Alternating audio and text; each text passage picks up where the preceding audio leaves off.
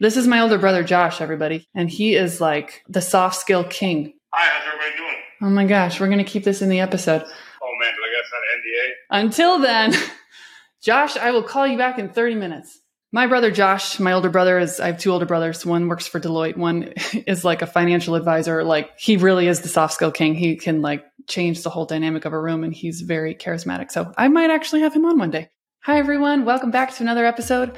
I got asked a great question that we're going to talk about today. Someone on LinkedIn reached out to me and said, how do you get the department head to buy in to management training financially and the time commitment and just the general concept that we are always learning? And I was like, oh, this is a good one this will make a great episode. So I told this person, I was like, check back in two weeks.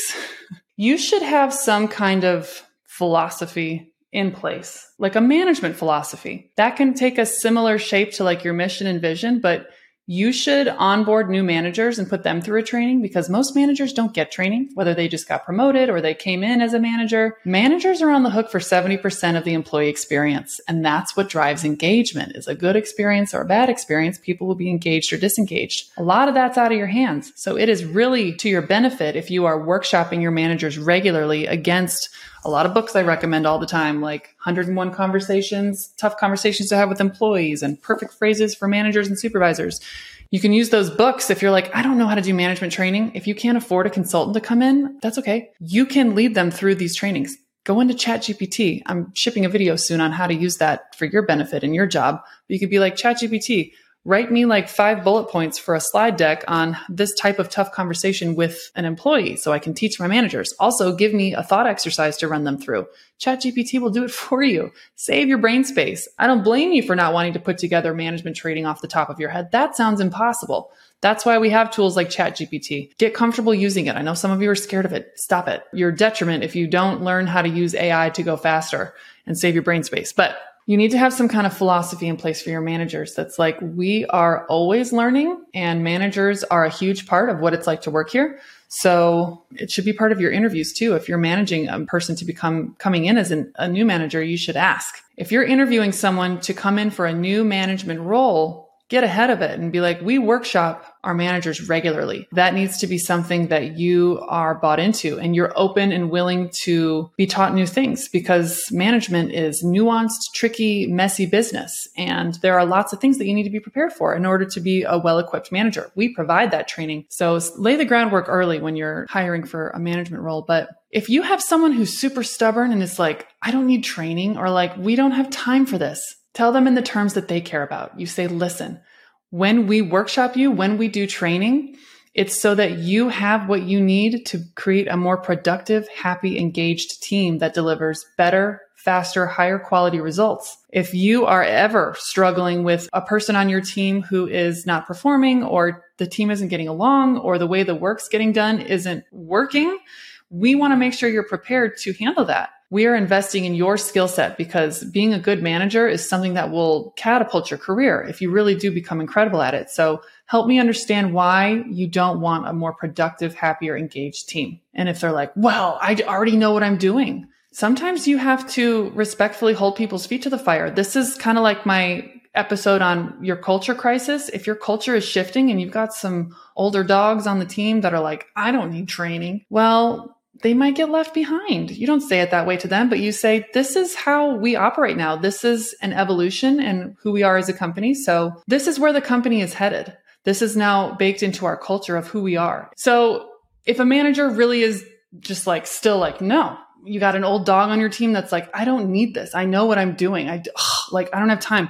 You coach them and you say, this is where the company is headed. Cultures evolve and change. And the way that the company is headed, this is going to be ingrained into who we are and what we offer you as a manager and the employees as a benefit to you getting and all the managers management training. This is a huge benefit to how your team is going to run. It's an investment in you. But if it's not something you're interested in, this might not be the company for you. You can't keep your brilliant jerks. Brilliant jerks are people who do whatever they want because they're very skilled, but then they don't listen and they make people feel bad and they can really be like a disengagement wedge, like a mold that just grows. If you have a manager who doesn't want to do this and you've already walked them through the benefits and they're still like, sorry, there's lots of managers out there and I don't care I see this happen at companies where they're like, oh, this person just knows so much. I couldn't imagine the company happening without them. That might be fueling their ego and their, their inability to change there are consultants, there are other people that can come in with the same skill set who would have a much better attitude. So is it really worth it to keep that person who doesn't want to listen,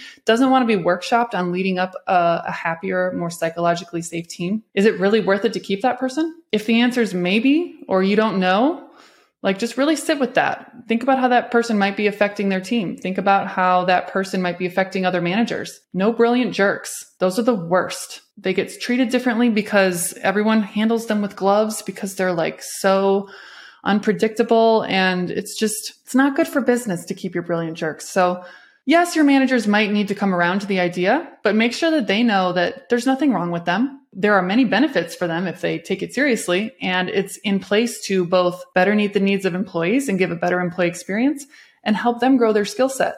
And if they have a problem with that, then your company might not be the right company for them. I don't care who it is. I don't care if it's the senior VP of all the things. That's a leader that people are looking to. And if they're rolling their eyes and like, they can go. You can find another person. Choose the people over someone who's difficult every time. If someone doesn't want to be a good manager, guess what? They can work at another company. Lots of companies have really bad managers. There's lots of job security for them, but not at your company. Um, to do this, though, you really do also need to have your CEOs buy into like the fact that this is important. Management training is a huge part of how the work gets done. And what you can tell your CEO is 70% of the employee experience is the relationship between the employees and their manager.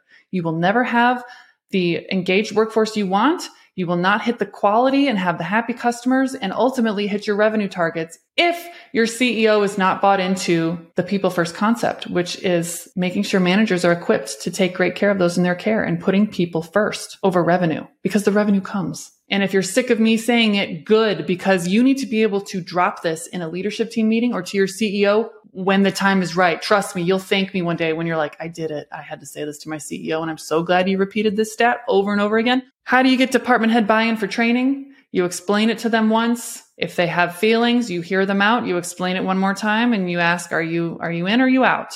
And if they're out, it's okay. It's probably a good thing. Okay. Workshop your managers. If you need help, I have a lot of management coaches in my network that I can connect you with if you have the budget. If not, next week's episode is about asking your CEO for budget. So yay.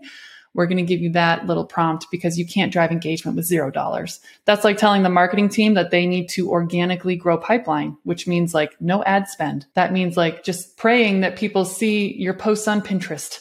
Like, no, that doesn't work. They need a budget. Lots of departments have a budget and you need one too. You can't drive engagement with zero dollars. You need to invest in tool. And it's not for Grubhub gift cards and parties, although there should be some times where that is happening.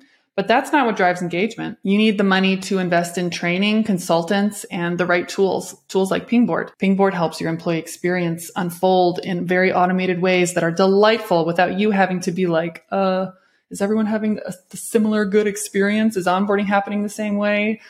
Um, are managers having one on ones and is the org chart updated? Like, no, stop the madness. You can't figure all that out and keep up with that. That's ridiculous. So, thanks for listening. And uh, if you ever have questions and want to reach out to me on LinkedIn, I will answer your question, but your question might also become an anonymous episode. So, thanks for reaching out, and I'll talk to you guys next week.